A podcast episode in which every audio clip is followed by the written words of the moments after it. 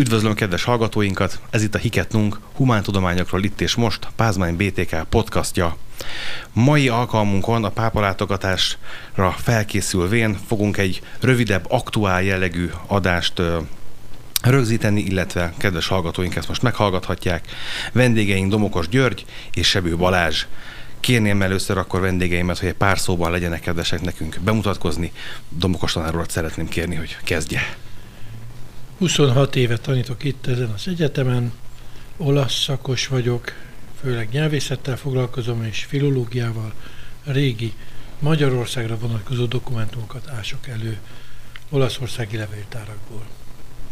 Köszönöm szépen, szeretettel köszöntünk. Balázs, kérlek. Én is nagy szeretettel köszöntöm a hallgatókat. Én jelenleg a Magyar Katolikus Püspöki Konferencia sajtófőnöke vagyok, és ebben a tisztségemben az a megtiszteltetésért, hogy a Szent Atya Magyarországi látogatásának is a sajtófőnöke lehetek ezekben a napokban, hetekben. De talán ennél is fontosabb, hogy itt az egyetem falai között pallérozottam még néhány évvel, évtizeddel ezelőtt, és nagy megtiszteltetés számomra, hogy az egykori alma máterem falai között most egy ilyen szép beszélgetés részese lehetek. Nagyon szépen köszönöm, hogy eljöttetek. Alapvetően az lenne most a célunk, hogy egy kicsikét fel tudjuk deríteni együtt a ti benfentes belátásaitok segítségével azt, hogy hogyan is zajlik egy pápalátogatás, milyen körülményei vannak arra a felkészülés, akár a kereteknek a megadásához, akár a, a, a tolmácsoláshoz, ugye a tanár urat azért kérdeznénk elsősorban, hogy arról mesél van nekünk egy pár szóban. Úgyhogy akkor talán álljunk hozzá magához a kérdéshez úgy, hogy minthogyha a laikusoknak az érdeklődésével gondolnánk a hallgatóinkra, mit lehet tudni általában egy pápa látogatásnak a hátteréről? Kezdjük azzal, hogy miért jön a pápa Magyarországra. Akár most, akár korábban. Minden pápa látogatásnak megvan a maga apropója. Különbözőek lehetnek ezek. Egészen különleges ugye, hogy Ferenc pápa már másodszor látogat el Magyarországra. Olaszországon kívül ugye ezt egyetlen más ország sem mondhatja el a, a földön magáról. De ez a látogatás egyébként alapjaiban lesz más, mint a két évvel ezelőtti. Ugye akkor egy rendezvényre érkezett egy a Nemzetközi Eukarisztikus Kongresszusa, tehát ez egy világméretű rendezvény, amelynek a záró Szent Misét pontifikálta.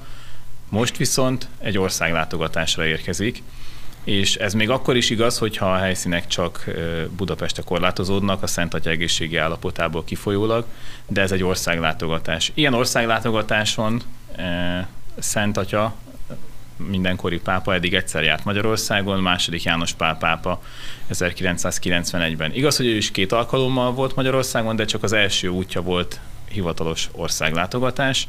Ilyen értelemben ez a második országlátogatása mindenkori pápa részéről Magyarországon. Nagyon nagy megtiszteltetés ez Magyarország számára nyilván, hogy tulajdonképpen alig 30 pár éven belül ez másodszor is bekövetkezik. Ilyenkor hívja valaki a pápát, vagy pedig úgymond magától jön, kvázi bejelenti, hogy szeretné Magyarországot például meglátogatni? Tulajdonképpen is-is a válasz. Itt egyébként a bejelentés volt a kulcs, mert a mostani látogatásnak az az alapja, hogy a két évvel ezelőtti Hősök terén tartott Szent Mise, záró Szent Mise, amely ugye az eukarisztikus kongresszus végén volt, amelyet a Szent Atya tartott, ez nagyon megragadta a Szent Atyát, és ő tulajdonképpen nem is gondolta, hogy ekkora tömeg lesz itt a Hősök terén, meg az Andrási úton. Őszintén nem számított rá, hogy ennyien jelen lesznek a helyszínen, és ő maga úgy fogalmazott, ugye, hogy élő szövetet talált Magyarországon, az egyház élő szöveteit is. Arra gondolt, hogy sok családot, kisgyermeket, fiatalt látott az útszélén, és megragadta őt, és elhatározta, hogy ő visszajön, visszajön a meglátogatni ezeket a közösségeket, egy kicsit több időt szánni ránk, egy kicsit jobban megismerni minket, és akkor ott a repülőtéren, amikor elindult eh, este Magyarországról, tovább ugye akkor Szlovákiába indult, akkor ott a repülőtéren megígérte, hogy vissza fogok jönni. Sokan ezt nem gondolták komolyan, hogy jó, hát ezt úgy is meg szokta ígérni máshol is, de nem, ő ezt nagyon komolyan gondolta, és még most az egyébként már élelmedett korára való tekintettel igazából könnyen mondhatta volna azt, hogy szerettem volna elni, de már mm. nehezemre esik, és még ilyen állapotban is azt mondta, hogy nem, én eljövök hozzátok, mert nekem ez fontos. Úgyhogy ez nagy megtiszteltetés.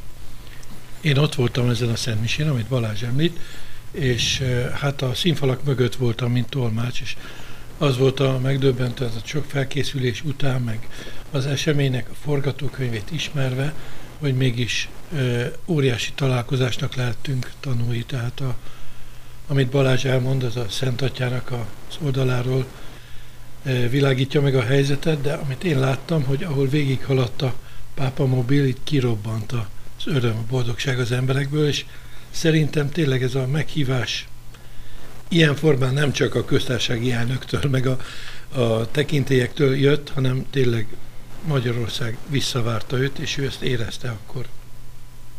Igen, illetve hát ahogy, ahogy elmondjátok, tulajdonképpen, mintha már egyébként is várta volna a, a magyar katolikus közössége, hogy akkor lehessen találkozni a Szent Atyával.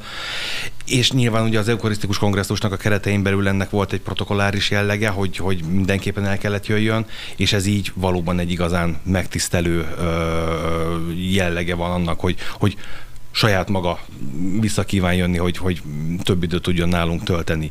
Ez gondolom megmagyarázza azt is valamelyest, hogy miért ilyen úgymond kicsit sokára tudtuk meg, hogy Szent Atya érkezik. Hogy mikor jelentik be az egyes látogatás, ez kizárólag a, a, a Szentszék tudja meghatározni. Uh-huh. Az valóban nagy kihívás elé állítja a magyar szervezőket, meg a magyar katolikus egyházat, egyébként az állami felet is, uh-huh. hogy nagyon kevés időnk áll. Nagyon kevés idő áll uh-huh. rendelkezésre, hogy megszervezzük a pápa látogatást. Tulajdonképpen két és fél hónappal a látogatás előtt jelentették be hivatalosan, hogy érkezik, és nem hivatalosan, és néhány nappal hamarabb lehetett ezt csak biztosan uh-huh. tudni. Nyilvánvalóan az elmúlt két évben már folyamatosan mindenki tervezgetett, hogy mi lenne, hogyha eljönne, mi lenne, hogyha ekkor jönne, vagy akkor jönne, de a biztosan két és fél hónap, ennyi.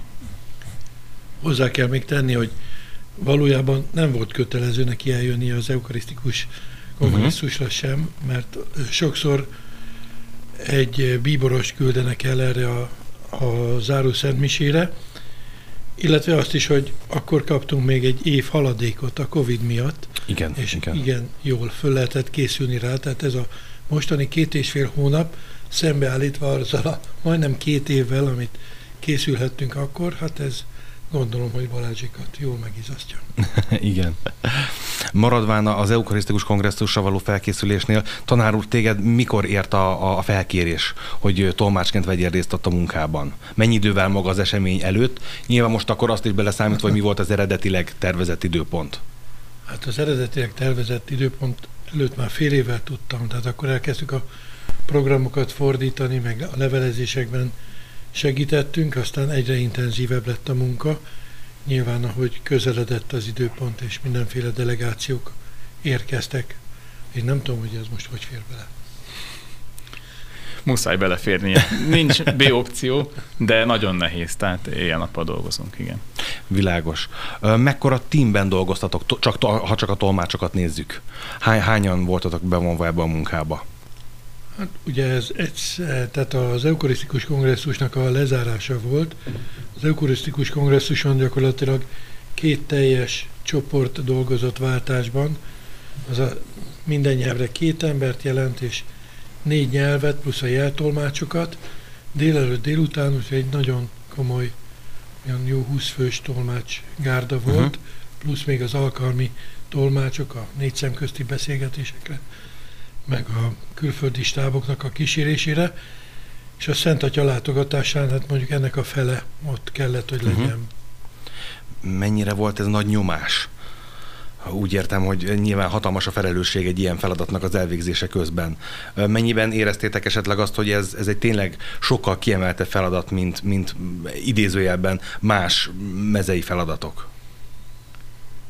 Hát aki tolmács, annak ettől meg kell szabadulnia, uh-huh. mert hogy az esemény akármilyen nemes, magasztos és szép, akkor ott úgy kell működni, mint egy gépnek. Azért meg voltunk hatva persze, amikor megérkezett, de hát az ott egy munka igazából. A kiszámított professzionalizmus akkor az, az ilyenkor mindenképpen egy alkalmazható muszáj, módszertan, muszáj. muszáj. muszáj. Igen, igen. Hogy lehet ezt egy ilyen két és fél hónapos rövid időszakban fenntartani. Nem is egészen arra gondolok, hogy mert nyilván szükség van arra, hogy, hogy összeszedetten és profin csináljatok meg mindent, de ez nyilván hatalmas nyomást helyez rátok. Hogyan lehet ezzel ö, dolgozni? tulajdonképpen a, az előnye a, ugyanaz, ami a hátrány, hogy csak két és fél hónap. Tehát igazából jól látjuk magunk előtt a célt. Tehát a, ha azt vesszük, akkor a, most a felvétel pillanatától számítva már nem is egészen egy hónap a pápalátogatás. Tehát igazából úgy van vele az ember, hogy ennyit azért úgy is kibírok, akkor is, hogyha nem, nem tudok eleget aludni, akkor is, hogyha most valóban kevesebbet látom a családot, vagy, vagy egyszerűen nagyobb a nyomás, mert a ilyen nappal csöng uh-huh. a mhm. telefon, meg jönnek az e-mailek. Belátható az idő, pontosan a két és fél hónap adja ezt a keretet, tehát ilyen előnye megvan, hogy azt tudjuk mondani, hogy jó, ezt most még kibírom, és akkor egy hónap múlva majd kipihenem magam. Uh-huh nyilván nagyon-nagyon sokrétű maga ez a munka, amit el kell végezetek ezelőtt. Van -e ezek között olyan, amivel már lehetett egy hipotetikusan várható pápalátogatással számolva is készülni. Tehát teszem azt, voltak-e már korábbi olyan előkészületek, amiket csak el kellett most indítani, hogy akkor tudjuk, hogy Szent Atya érkezik, már kvázi elő van valami készítve, és akkor azt el lehet indítani. Vagy pedig mindent ilyenkor a nulláról kell felépíteni.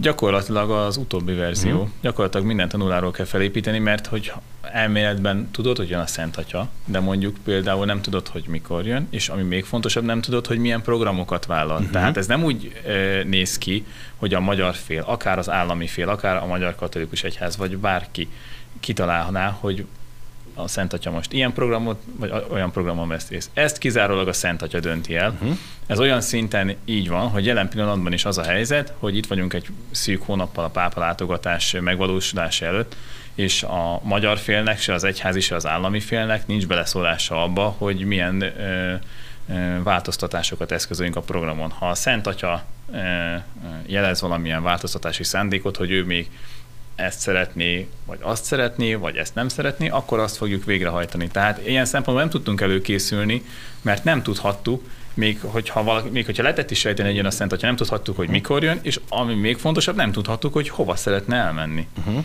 Ez az ő döntése. Nagyon érdekes, hogy ugye a három napba a lehető legtöbb programot tettük bele, ami a Szent Atya egészségi állapotába eh, még, amit még a Szent Atya egészségi állapota megenged és a programok mindig szimbolikusak. Tehát mindegyik program nagyon tudatosan van kiválasztva. Ezt nem, nem a magyar fél döntött el, hanem a Szentszék és a Szent Atya személyesen. Hagy mondjak egy, egy konkrét példát, hogy a Szent Atyának nagyon fontos a, a magyarországi látogatás. Kérte a Szentszék, hogy tervezzünk ugye egy logót a, a látogatásra. Igen. Na most ez a logó, ezt mi természetesen terveztünk több fajtát, meg ötleteltünk, elkészült a logóterv, és ragaszkodott hozzá Szent Atya, hogy ő személyesen döntse. Tehát ez, ez konkrétan úgy nézett ki, hogy kinyomtattuk papírra, vagy kinyomtatták Rómába papírra, hogy még kiküldtük a Vatikánba, és a Szent Atya kezébe adták, és a Szent Atya azt mondta, hogy ez legyen, mert ez hmm. a legszebb. Tehát, hogy ő, neki ez ennyire fontos, ezt konkrétan elmondhatom. És hogyha gondol, szerintem a kedves hallgatók is elgondolják, hogyha a logót személyesen akarta megtekinteni két hónap vagy három hónappal az érkezése előtt, akkor akkor nyilvánvalóan a programokat is bizony ő valóban személyesen dönti el, hogy ide megyek, meg oda megyek. Ez, ezt, ezt a logós történetet köszönjük, hogy megosztottad velünk. Javasolt esetleg rajta változtatást is, vagy ilyen, ilyen háttérinformációt már ne, ne kérdezzek? Nem, inkább úgy mondanám, hogy előzetesen ö, hangzott el kérés. Aha, értem. Ugye, amikor két évvel ezelőtt itt volt, akkor a, a Szent Atya mondta, hogy a Szentbeszédet ezen a, a Hősök telei záró Szent Misén, és ott a hidakról beszélt, illetve arról, hogy nekünk, mint keresztényeknek, ugye híd szerepet kell betöltenünk a, a világban, és nagyon megragadta a fantáziáját, ugye mint hogy ezzel sokan így vagyunk, Budapestnek ugye a szimbóluma a Duna, és a rajta át, vagy fölötte átívelő hidak, Igen. amelyek ugye a világ turistáit így lenyűgözik, ugye valóban gyönyörű hídjaink vannak, és azt kérte, hogy valamilyen módon a Duna és a hidak jelenjenek meg, és uh-huh. az, mhm. hogy a, a kereszténység vagy a katolikus vallás az összeköti a feleket. Ezért, ezért lett az a logónk, ez tulajdonképpen a, a láncírnak egy ilyen sematikus rajza, igen. amely az egyik oldalról a magyar nemzeti színekből, a másik oldalon meg a Vatikán, Vatikán színeiből fut igen. össze. Uh-huh. Ezért tervez. Tehát ő előzetesen kérte, hogy valahogyan ez jelenjen uh-huh. meg a mhm. logóban, úgyhogy úgyhogy ez alapján készült a logó. Nagyon izgalmas, köszönjük szépen.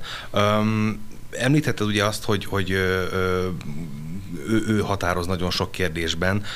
Az, hogy a Kossuth téren legyen most majd a, a, a Szent Mise, azt, az, az, az is ilyen szempontból tőle érkezett, vagy pedig, vagy pedig abban volt némi ajánlat, ráhatás, hogy milyen olyan nagy tér van Budapesten, ahol, ahol ezt el lehet helyezni?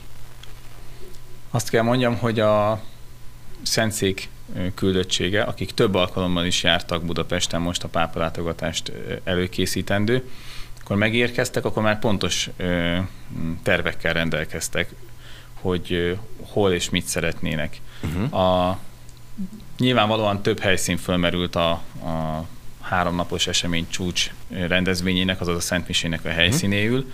Uh-huh de a, az, hogy végül a, a Kossuth térre esett a, a, a választás, ezt végül a, a, a Szentszék döntött el. Tehát ők, ők ütötték rá a bélyeget ez több szempontból nagyon izgalmas, hiszen ugye egy, egy olyan térről beszélünk, aminek van saját villamos forgalma, egyebek. Ennek a, a, a technikai részleteihez van-e bármi, amit, amit el lehet mondani, hogy ott, ott nyilván villamos nem fog járni. Na de egyéb milyen átalakulások várhatóak, amiket úgy is fogunk majd nyilván látni? Azt a Kossuth tér úgy fog kinézni, hogy még soha senki nem látta ezt. Nyugodtan és bizton kijelenthetem, egészen különleges lesz. A színpad, illetve az oltár nem ott fog elhelyezkedni, ahol a legtöbben várnák, tehát nem a parlament főlépcsője előtt, hanem a tér északi végében, a Kossuth szobornál. A Kossuth szobor előtt lesz fölépítve a, a, a, tulajdonképpen egy színpad, ugye, és azon lesz a, az oltár. A villamosra, meg a tömegközlekedésre rátérve például ez nagyon érdekes, óriási átépítési vagy építési munkálatokat kell végrehajtanunk a Kossuth téren, hiszen nem csak ezt a hatalmas színpadot kell megépítenünk tetőszerkezettel, hanem ugye a különböző nézőteret, meg lelátót kell építenünk, sekrestjét kell építenünk, illetve, illetve ugye a kivetítőket kell létesítenünk, tehát nagyon sok technikai meg a rendezéshez szükséges dolgot kell kiépítenünk, ezért a kettes villamos, ami ugye a Kossuth Lajos téren végig halad, három hétig nem fog járni. Tehát a, az építés az két hétig fog tartani a Kossuth téren, utána meg egy hétig a bontás, vagy majdnem egy hétig a bontás. Tehát ezzel majd mindenki fog találkozni, aki esetleg a környéken szokott, vagy szeretne villamosozni azokban a napokban, hetekben, hogy bizony ez nagyon nagy munka lesz igen, mire az adásban megy ez a, ez a, ez a műsorszám, ugye akkor ez már a valóság lesz, de, de legalább tudjuk azt is, hogy ez nyilvánvalóan ez nem egy önkényes dolog, hanem ez egy, ez egy nagyon alaposan átgondolt előkészületnek a, a része. A szakmai felkészüléshez kérdezném tanár úrtól, hogy persze megbeszéltük azt, hogy ez, ez is úgymond egy szakmai feladat, amit meg kell oldani. Mennyi plusz háttérkészülést igényelt? Részedről? Mennyire kellett frissíteni, vagy, vagy, vagy fel, felfrissíteni, update a saját ismereteidet bármilyen irányban ehhez, vagy pedig nyilván ebből látszik, hogy én a tolmácsáshoz egyáltalán nem értek, vagy pedig ez hogyan zajlott egyáltalán nálatok? Esetleg csak nálad? A legfontosabb beszédeket megkapjuk olyan formában, hogy mi nem adhatjuk tovább, és ebből készülünk föl, illetve ha van időre, akkor már fordítással érkezünk hogy ottba ki ne történhessen. A Szent Atya spontán személyiség, ezt jól tudjuk, tehát ő most a hősök terén is improvizált a, uh-huh. egy rövidet, tehát er, nem, nincs mentség arra, hogy, hogy tényleg a szinkrontolmács az akkori szinkrontolmács, hogyha általában a leírt szöveg van előtte, és a fordításból tud dolgozni. A a felkészülésnek nagy része az inkább azt jelenti, hogy az ember ö, ismeri ezt a nyelvet, és igyekszik benne elmélyedni. Tehát ilyenkor sokat kell hallgatni a Szent Atya szövegeit, és akkor az ember benne van az ő fordulataiban a mm, elkészült szövegeket mennyivel korábban kaptátok meg? Tehát, hogy nektek mennyi időtök volt a felkészülése volt, és nyilván volt esetleg változás közben valamelyik szövegben. Tehát mikor voltatok úgy vele, hogy akkor kvázi készen vagytok, és akkor kezdődhet a, a rendezvény? Egy-két nappal előtte kapjuk csak meg uh-huh. a Szent Atya beszédét, meg, a, meg azokat a beszédeket, amiket jelentős személyiségek mondanak, és az embargós, mint mondom, tehát az kizárólag a tolmács fülkére tartozik, amíg el nem hangzik.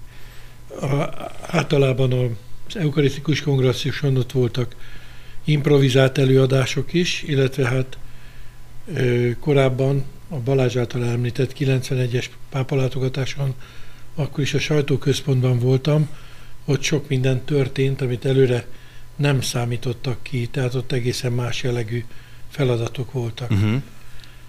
De reméljük nem lesz ilyen. Minden úgy fog haladni, hogy eltervezték. Szentatyának a közlekedéséről mit tudunk a városban elmondani? mit lehet? Nyilván nem az útvonalakra vagyok kíváncsi, stb., mert ez, mert ez, ez, ez nyilván nem ö, ö, nyilvános információ, de van-e bármi, ami, ami megosztható azzal kapcsolatban, hogy onnantól kezdve, hogy megérkezik a Liszt Ferenc repülőtérre, igen, a Szent Atya közlekedése az tulajdonképpen megegyezik egy átlagos, furcsán hangzik ez, átlagos állam vagy kormányfőnek a közlekedésével.